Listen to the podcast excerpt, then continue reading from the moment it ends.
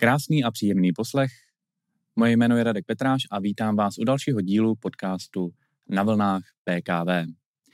Právě teď tady se mnou sedí projektová manažerka Andrea Kuchaříková. Ahoj. Ahoj. A člověk, který má na starosti rozvoj obchodu, Ivan Korolov. Ahoj. Zdar. Pojďme začít tím, jak jste se dostali do společnosti P K V. Ty, Ivane, seš tady už čtyři roky, pokud mám správné informace, tak jak jsi se dostal do P K V? Jsem vyhledával práci v oboru mm-hmm. v Brně, mm-hmm. spojenou s energetikou a řešením investičních projektů zaměřených na snížení úspory energie, mm-hmm. protože podobnou práci nebo pro svým způsobem podobnou firmu jsem pracoval i předtím na Slovensku. Mm-hmm. A chtěl jsem si sehnat něco podobného v Brně. Do Brna jsem musel přestěhovat, nebo být, žít tady v pořád a nepindat se mezi Brnem a Bratislavou kvůli přítelkyni. Mm-hmm. A jak, jak probíhal ten nábor? Když jsi sem přišel, byl jsi hned rozhodnutý, že to je ono, že chceš pracovat pro P K V? O, ze začátku to úplně nepůsobilo.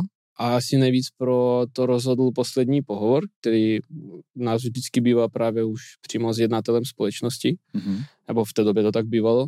A měl jsem rozhovor s Jirkou Pechem, kde jsme spolu procházeli během hodiny a půl, což taky jako důležité říct byl asi jeden z nejdelších osobních pohovorů, co jsem v životě měl. Mm-hmm. A během ty hodiny a půl jsme s ním procházeli vlastně finanční výsledky firmy, plány na...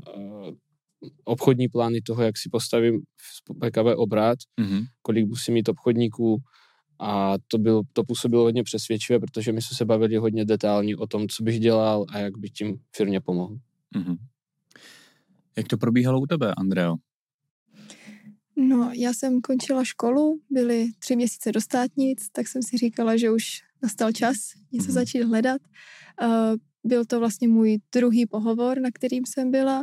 Na firmu jsem narazila normálně, když jsem projížděla inzeráty, hledala jsem pozici projektového manažera a můj první, vlastně to první kolo toho pohovoru bylo s Bárou Dudovou, který bylo velmi profesionální, takže za mě to byl moc dobrý, moc příjemný pohovor a proto jsem se rozhodla i pokračovat do druhého kola, když mi to nabídli. Mhm. Já mám informaci, že jsi tady dva a půl roku, to znamená, že to vychází zrovna na začátek roku dva tisíce dvacet, mm-hmm. takže tím pádem příchod pandemie, lockdowny, jak v téhleté době jsi se s tím vyrovnávala, protože předpokládám, že jste tady asi nebyli v, těch, v tom lockdownu prvním. Jo, jo.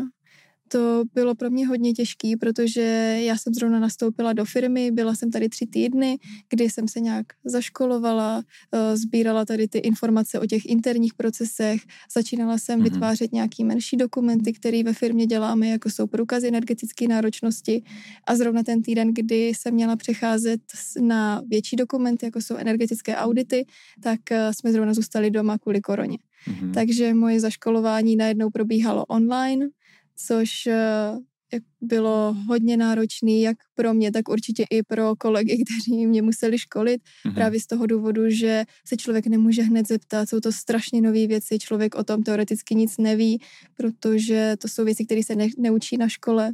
Mm-hmm. Takže to pro mě bylo opravdu hodně náročný, ale musím říct, že jsem strašně vděčná kolegům, že si na mě vždycky udělali čas v průběhu toho jejich dne. Každý den jsem si s nima volala, uh, fakt mi hrozně pomáhali a bych mohla co nejdřív vlastně ty věci řešit samostatně. Takže v tom jim vlastně kolegyně projektová manažerka strašně moc pomohla. Mm-hmm. Zaškoloval tě nějakým způsobem i Ivan?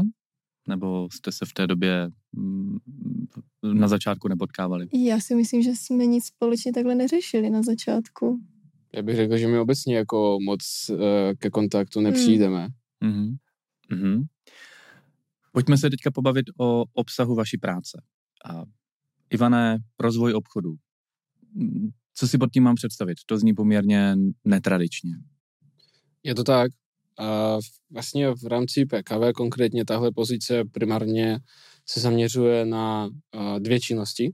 Mm-hmm. Jednak je to to, že mám na starosti tým juniorních obchodníků, které mm-hmm. prodávají menší služby pomocí telefonních rozhovorů a videokonferencí, takže osobně za zákazníkem nejezdí. Mm-hmm. Bavíme se o obratu v rámci jedné objednávky kolem tři sta tisíc korun. A o co konkrétně jde? A jsou to, to například jsou... návrhy fotovoltaik, kdy děláme takovou hodně základní studii proveditelnosti pro klienta a snažíme se zjistit, jestli v tom portfoliu budou vůbec, má smysl fotovoltaiku zvažovat a jakou by to mělo ekonomiku. Takže mm-hmm. to spíš mm-hmm. jako ekonomicky mířené, než úplně jako technicky. Mm-hmm. Mohou to být i menší služby typu zákonně povinné energetické audity, průkazy energetické náročnosti, takže jakási jakoby legislativní podpora té energetiky u měst a obcí mm-hmm. a případně i u komerčního sektoru. Mm-hmm. A ta druhá část? A ta druhá část je o tom, že potřebujeme do společnosti dostat obrat, mm-hmm. takže je to business development, který primárně se zaměřuje na zhánění relevantních obchodních příležitostí pro seniorní obchodníky. Takže je to o tom, Musíte, musíš udělat targeting, vybrat si firmy, na které chceš cílit, ať to jsou investiční fondy, zemědělské podniky nebo logistické společnosti. Mm-hmm. A následně je oslovit prostřednictvím marketingových kanálů, což může být právě newsletter, může to být různé forma eventů, mohou to být webináře, a taky to může být samozřejmě i klasický cold calling mm-hmm. a zkusit najít v těch firmách relevantní lidi, a zájmy o projekty, se kterými můžeme pomoct. Mm-hmm. Děkuju, už mám teďka představu. A jak je to u tebe, Andreo? Projektová manažerka, tak tam si už dokážu jednodušeji představit, co děláš, ale v kontextu P K V, mm-hmm. kdyby si to mohla přiblížit tu tvoji práci? Tak vlastně asi jako každý jiný projektový manažer, tak vlastně řídím celou tu zakázku a koordinuji její průběh. S tím, že hlídám subdodavatele, ladíme termíny, konzultuji to všechno s klientem a tím způsobem vlastně zodpovídám za tu zakázku jako takovou. Co se týče v kontextu v P K V, tak tam ještě přibývá ta energetika. S tím, že já s klientem rozebírám energetické dokumenty, konzultujeme je, řešíme různé vlastně možnosti toho, co on v tom svém energetickém hospodářství může nebo nemůže realizovat, co mu pomůže ke snížení, já nevím, uhlíkové stopy a dalších vlastně parametrů, které jsou pro něj důležitý. Pak spolu řešíme výběr hodného projektanta na tady tenhle typ projektů, řešíme jak ty investiční záměry, tak nakonec i výběr dotačního titulu, kdy vlastně následně mm-hmm. i pak společně rozebíráme výběrové řízení, výběr toho zhotovitele i realizaci samotnou. Mm-hmm. Pojďme se teďka pobavit o tom, proč jste v P K V, protože jedna věc je nastoupit a druhá věc je zůstat. Ty už jsi tady čtyři roky, ty dva a půl roku, tak zkuste mi říct, proč zrovna P K V, proč tady zůstáváte, co vás tady na té práci baví a na té firmě. A můžeme začít od tebe tentokrát. Mě tady hlavně drží to, že tady je super kolektiv, ten, ta firma má strašnou dynamiku, snaží se někam posouvat a není to takový, že přijdeš do práce a celý den pozoruješ hodiny a snažíš se, aby už konečně tam padla ta hodina, kdy si můžeš odejít. Mhm. Že tady ta každá minuta strašně utíká a naopak člověk odpoledne zjistí, že kam ten den utekl. Mhm. Takže to je něco, co mě hrozně baví a naplňuje, že fakt to tady odsýpá a má to spát. Mhm. Mhm. Jak to je u tebe, Ivane? Určitě je důležité říct, že P K V společnost teda roste a ty jako zaměstnanec máš možnost růst spolu s ní.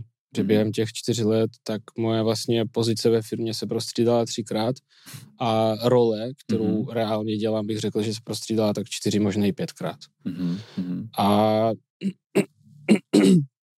a další věc, která je celkem zásadní, je to, že pro člověka, který dělá v obchodním oddělení, je důležité nespadnout do stereotypu, kdy pořád prodávat stejnou věc stejným firmám. A jako kdybys prodával klouzavé ložiska do automotivu, tak pořád se bavíš s automotiv firmama. Mm-hmm. My v rámci P K V můžeme přijít ke kontaktu s řádou společností napříč vlastně skoro všechny obory, od retailu až po výrobu. Mm-hmm. A můžeme jim nabídnout naše služby, což ti dává poměrně velký prostor, na který můžeš hrát a poměrně velké hrací pole pro to, co mu, komu můžeš ten produkt nabízet. Mm-hmm. A v neposlední řadě bych řekl i to, že vlastně ten a, trh energetických služeb a, hodně roste. I nejenom kvůli ceně energie, a i kvůli vlastně trendu zaměřenému spíš na E S G, na snížení uhlíkové stopy. A o tom vypovídají i samotné čísla, protože vlastně v dva tisíce devatenáct jsem dostal první obchodní kampaň na starost, mm-hmm. tak od té doby my jsme se posunuli čtyřnásobně obrátem v rámci těch kampaní, možná dokonce i víc. Že každý rok vlastně zažíváš nějaký ten růst pomalu vlastně dvojnásobný, mm-hmm. což je zajímavé. Andrea zmiňovala kolektiv, ty si ho nezmínil, můžu se tě zeptat, jak se tady cítíš, protože slyším samozřejmě, že jsi cizinec, odkud jsi, prosím? Z Ukrajiny. Uh-huh. A jak se tady cítíš jako cizinec mezi Čechy a Slováky? Jo, naprosto v pořádku, jako ty jsem s tím nikdy jako problém úplně neměl. Uh-huh. A nejsem tady rozhodně jediný cizinec k... z východu. Oh, okay. Máme tady i další kolegy. A u, u nás zrovna v týmu přímo ne, uh-huh. ale jakoby právě u kolegů z výrobního týmu tak máme pár.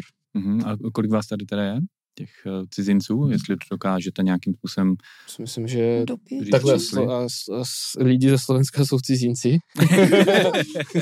já, já, jako... to tak nepo, já to tak nepočítám, ale... to dobře, možná. Rusi taky takhle říkali o Ukrajincích a víš, jak to dopadlo. Dobře, okej. Fajn, pojď. Můžeme pojď. Toho, co vystříhneme. Dobře. OK, pojďte mi říct, co je pro vás ve vaší práci největší výzva. Vrátil bych se opět zase k tobě, Andreo. Co tě na té práci, ne teda baví, ale tak co je tak největší challenge pro tebe? Mhm. Pro mě asi to, jak už jsem zmiňovala, ten růst, to, že se musím pořád snažit nezamrznout na místě a snažit se neustále posouvat. Protože když v našem oboru někdo zaspí podle mě byť jenom o měsíc, tak už je to strašně cítit jak na té firmě, tak na těch lidech, protože to energetika je v dnešní době tak strašně dynamický obor, že jakmile člověk chviličku nedává pozor a nesleduje nejnovější trendy, tak... už není zajímavý. Mm-hmm. Jak je to u tebe, Ivana? Já bych řekl, že z pohledu toho rozvo- business developmentu je to naprosto stejné, jenom je potřeba víc sledovat trh jako takový a chování potenciálních klientů a docela dobře typovat, co může být pro ně zajímavé zítra. Protože o našem obratu dneska rozhodují klienti, kteří objednají zítra. A z pohledu vlastně týmu, tak vím, že i v rámci předchozích podcastů asi zaznívalo, že k nám se hlásí hodně ambiciozních lidí, mm-hmm. což je naprosto skvělé, protože jsou uh, přínosem pro firmu a hlavně ten jejich velký entuziasmus a ochota tu firmu posouvat. Jenže na druhou stranu ono to vždycky má i svou temnou stranu mince. A to je o tom, že když pracujete vlastně s týmem juniorních obchodníků, což jsou relativně mladé kluci, dvacet, dvacet jedna, dvacet dva, tak častokrát jejich ambice jsou mnohem větší, než jejich skutečné zkušenosti a možnosti.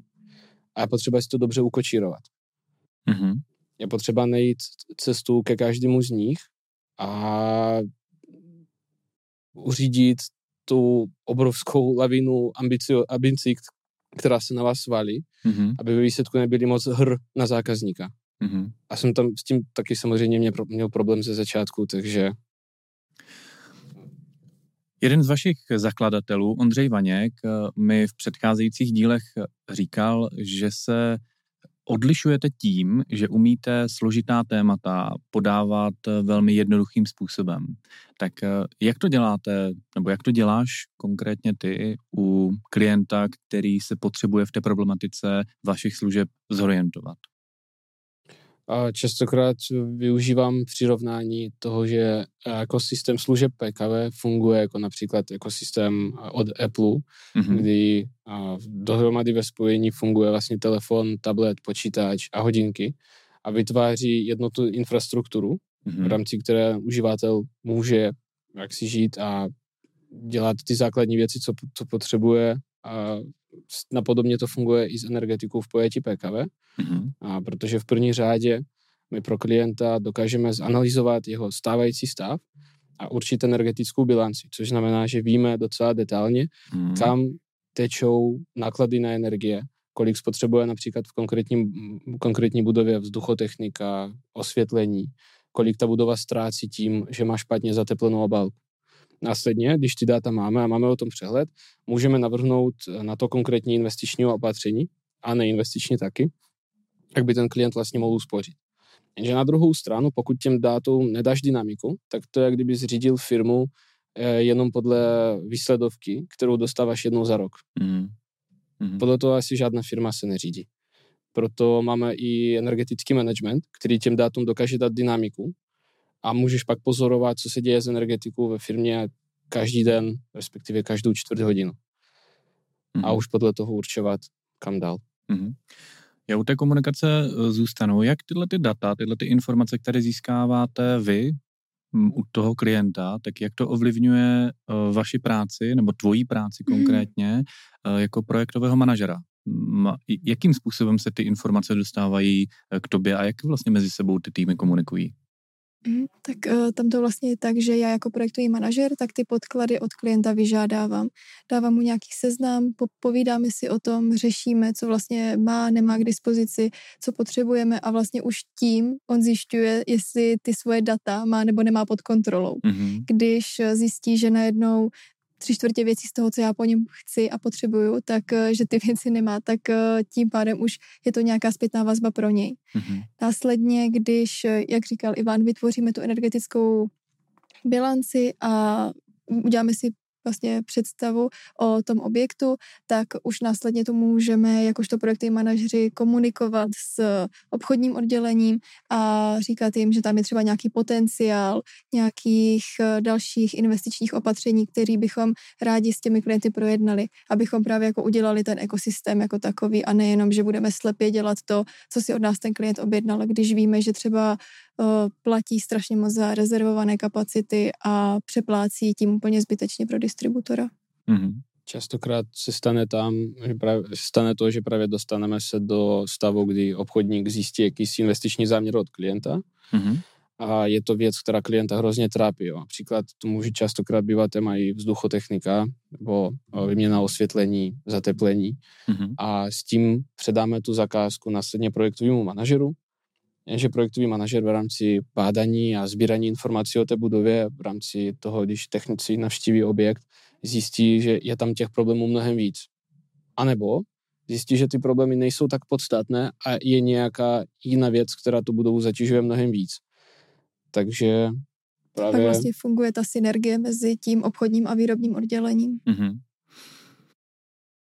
Když vás poslouchám, tak si říkám, že to je neuvěřitelně komplexní a složité téma, které řešíte v práci. Jakým způsobem pracujete s nováčky, kteří k vám přijdou mm. a vy je musíte nějakým způsobem do toho procesu vtáhnout?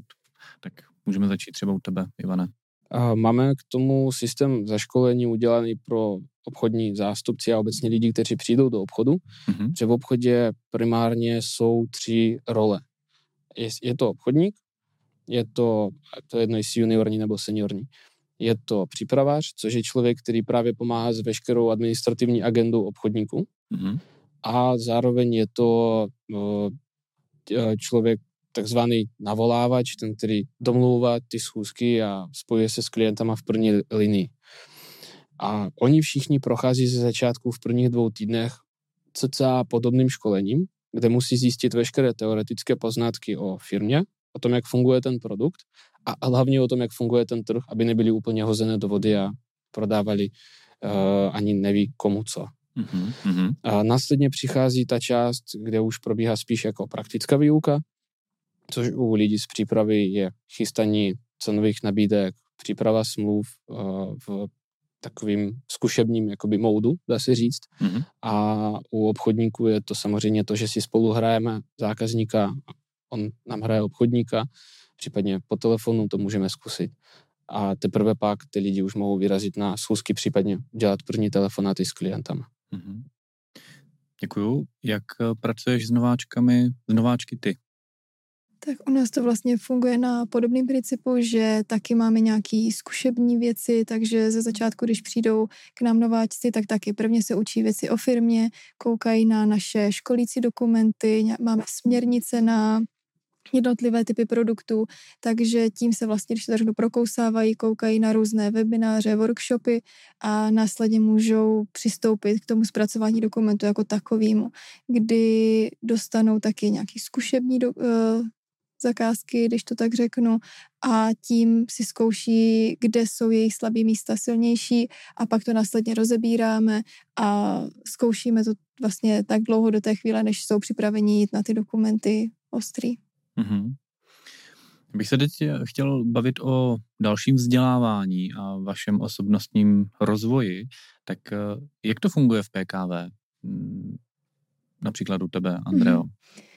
Tak my vlastně máme v rámci firmy možnost vybrat si jakýkoliv vzdělávací workshop nebo cokoliv, školení dle vlastního výběru, takže to často taky se využívá u nás s tím, že teďka tady probíhá nějaké školení na pokročilý AutoCAD a další věci s tím, že teďka se hodně zaměřujeme i na soft skills, nejenom na hard skills, takže míváme školení například i s Radním Paríkem, což je docela naše asi nejoblíbenější tady teďka ve firmě, takže i tady tyhle věci se takhle u nás posouvají. Mhm.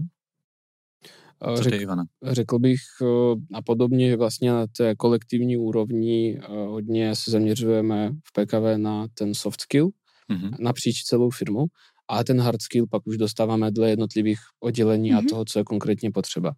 A můj osobní příběh, nebo můj osobní příklad je vlastně o tom, že tento rok například P K V pomohlo a zaplatilo školení na Cambridge pro mě, které se zaměřilo, vlastně tři, tři měsíční školení, které mm-hmm. se zaměřovalo na E S G a udržitelnost v rámci budov, v rámci nemovitosti. A byl to jakýsi jakoby mix těch hard dovedností, které zatím z českého trhu získat nemůžeme, protože mm-hmm. to je to téma nové a bylo potřeba otevřít uh, tu skříň se znalostma na západě, mm-hmm. kde už to mají nějak za sebou. Víceméně. Mm-hmm. A pak samozřejmě je důležité ty znalosti předávat i dál ve firmě. Jiným kolegům. Mm-hmm. Blížíme se ke konci a mě by zajímalo, co byste vzkázali. Tak, blížíme se ke konci a mě by zajímalo, co byste vzkázali lidem, kteří se na nás dívají a uvažují o tom, že by třeba poslali životopis do P K V. Cokoliv, co vás teďka napadne. Podpořili byste je v tom a proč a co je ten hlavní důvod, proč by to měli udělat? Andreo. Já bych jim asi vzkázala, ať se nebojí, ať mm-hmm. si ten životopis pošlou a že to stojí za to. Mm-hmm. Zároveň bych taky zmínil, že P K V ve výsledku není úplně pro každého, což je asi naprosto normální, jak, jakákoliv jiná firma. A pokud je to člověk, který vyhledává v životě dynamiku a chce, aby ta práce byla různorodá, bavila ho a byla plná změn a potřeby se posouvat dál, tak si myslím, že je to skvělá možnost. Mm-hmm. Rozhodně tej na zádku sedět, sedět nebude. A to je skvělý konec našeho rozhovoru. Já vám moc děkuju a přeju vám krásný den. Děkujeme. Děkujeme.